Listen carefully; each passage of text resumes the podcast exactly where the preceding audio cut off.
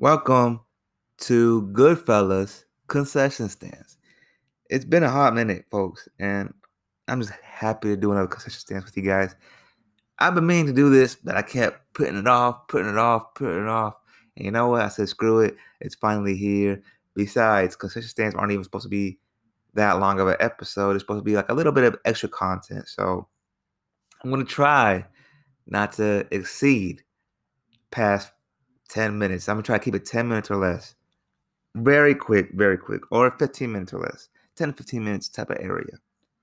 But, anyways, first things first, I really want to dive into this music. Okay. So, right here in front of me, I have the album, The Goodfellas Music from the Motion Picture. And before I start, I gotta say my favorite song off that off the album. I know. So uh if y'all want to skip ahead, go ahead. But I gotta get off my chest, you know.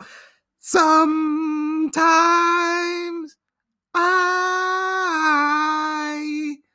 wonder. Do. No, shoot, I, I mess with that song. I, I love that song. That song is uh right when uh plays right when Henry uh gets pinched for the first time.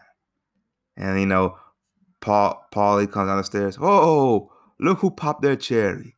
You know, I, I love that whole scene, man. It's like a whole welcoming scene, very uh, special scene. This is just that's I guess like that's that scene right there solidifies, at least for me as a, as an audience member, solidifies to me that Henry is officially in.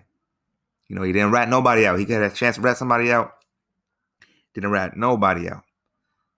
Uh, solidifies his at least solidifies his way with uh Jimmy the Gent. And you know what? It's kind of like I don't know why Jimmy the Gent gets so paranoid when um with Henry. I mean, Henry didn't rat on him the first time, right? There there could have been plenty of times where Henry could have ratted on him, but he never ratted on him. So for him to like be paranoid now when he's been when you guys been knowing each other for like years, uh, just just doesn't sit right with me. I mean, it's you know better judgment next time, or he should have used better judgment, not better judgment next time. No next time. All right, but back to the back to the uh soundtrack here. So there's 12 songs on the soundtrack. Um, each and every track list Rags Riches by Tony Bennett, Sincerely, The Moonglows, Speedoo, The Cadillacs, Stardust, Billy Ward and the Dominoes, Look in My Eyes, The Chantels, uh, Life is But a Dream by the Harptones. Life is but a dream. I like that song. Uh, Remember the Shangri-Las, Baby I Love You, Beyond the Sea, Sunshine of Your Love, Mannish Boy, and Lay and Layla by Derek and the Dominos. So it's been a. I don't think this is like. I mean, for all those people that know this, they know the tracks back and forth. You know, let me step back a little bit. But I, I don't. I think I feel like that. This soundtrack is missing a couple more songs from this movie. But nonetheless, still a good soundtrack.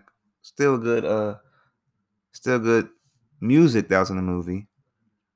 And that's the thing special with um Martin Scorsese. He just knows how to pick the right tracks, don't he?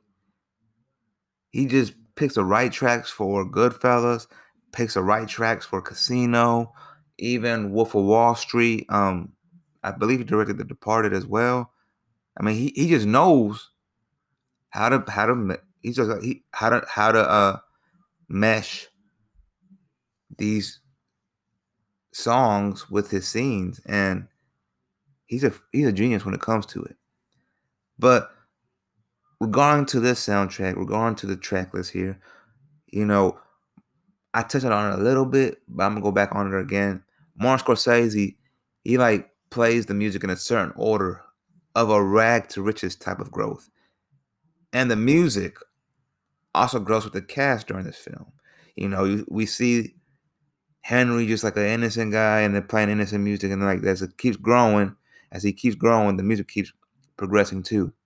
So very smart. I like that move a lot. Um, what is the uh the first date with when Henry has like the first date with Karen, you know, the uh roses are red, my love, and violets are blue. Sugar is sweet, my love, but not as sweet as you. I, miss with all that, man. Martin Scorsese gotta be one of the best directors of all time. Has to be, right? Mount Rushmore. But moving on.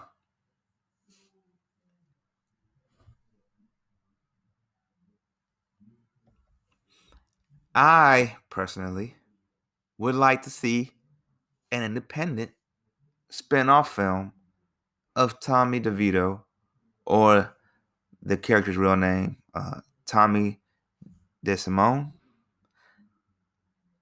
I, I, I don't know. I like Tommy is my favorite character in this movie, and I'm invested into this character so much that I I believe a spinoff of just him would work. And couple of little facts about Tommy Tommy uh, DeSimone. In the movie, he lives all the way to his 40s, but in reality, he only lived uh, till his 20s. And um, I touched on it a little bit, but also on the episode of The Good, Bad, and the Ugly about um, his stature, but his stature in in real life, he was like a real big guy, like huge, bigger than how Joe Pesci portrayed him in the movie. So I, I think that'd be really interesting to see. And yeah, that's pretty much it. Let me see a movie of that. Who Stole the Show?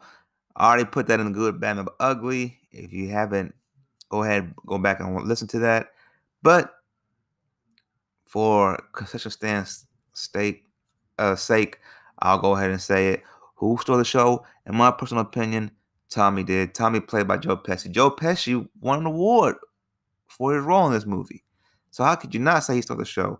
Obviously, he wasn't the um our main lead, but he he he uh I guess like when people really go back to this movie they think about him. Who can I relate to more? So me personally, I can relate to Tommy more.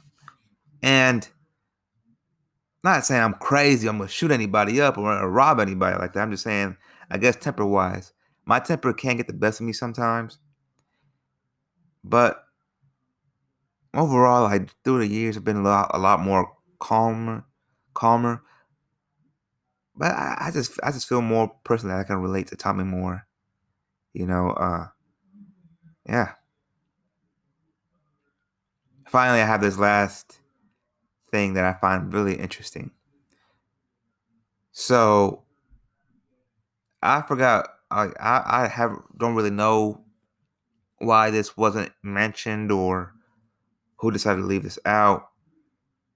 But an important detail that was left out of the film was Henry Hill and Jimmy the Gent, Jimmy Burke's involvement with the uh, Boston College basketball team, in which they were bribing these players to shave points. I have right here this scheme was intertwined with the Lufthansa Airlines heist chronicled in the film. Both Henry and Jimmy used their earnings from the heist to make bets on the team with different bookmakers all over New York City. You know, I, I feel like that was a very important. I also feel like that was that should have been kept into the film. I don't know why it was left out of the film, but they there is a special ESPN 30 for 30 that covers it uh, called Playing for the Mob. In an interview with that during that ESPN 30 for 30, Henry Hill says that Jimmy was making large bets everywhere using money from the heist. According to Henry, he had no idea for certain how much Jimmy bet on the fixed games, but guessed that he was making bets totaling tens of thousands of dollars because Jimmy would fly into a rage whenever the players failed to deliver on the fixes, costing him untold thousands of dollars. Now I've seen this 30 for 30. It's really good. Um, I haven't seen it in a, in a in a hot minute, but I will plan on watching it again. I should have watched it for this concession stands, right? So unprofessional of me.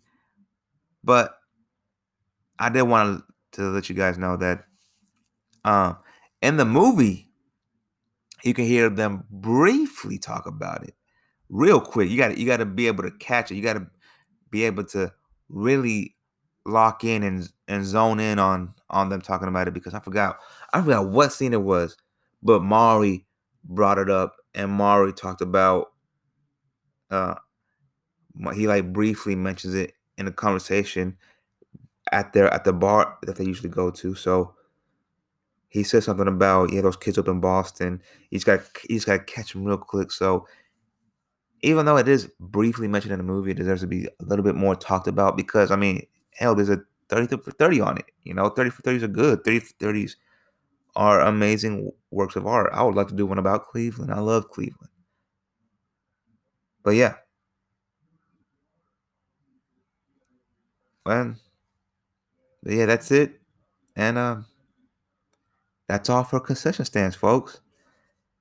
Thank you for tuning in. And the next one, not sure, but we will be looking forward to seeing you again and coming by and listening.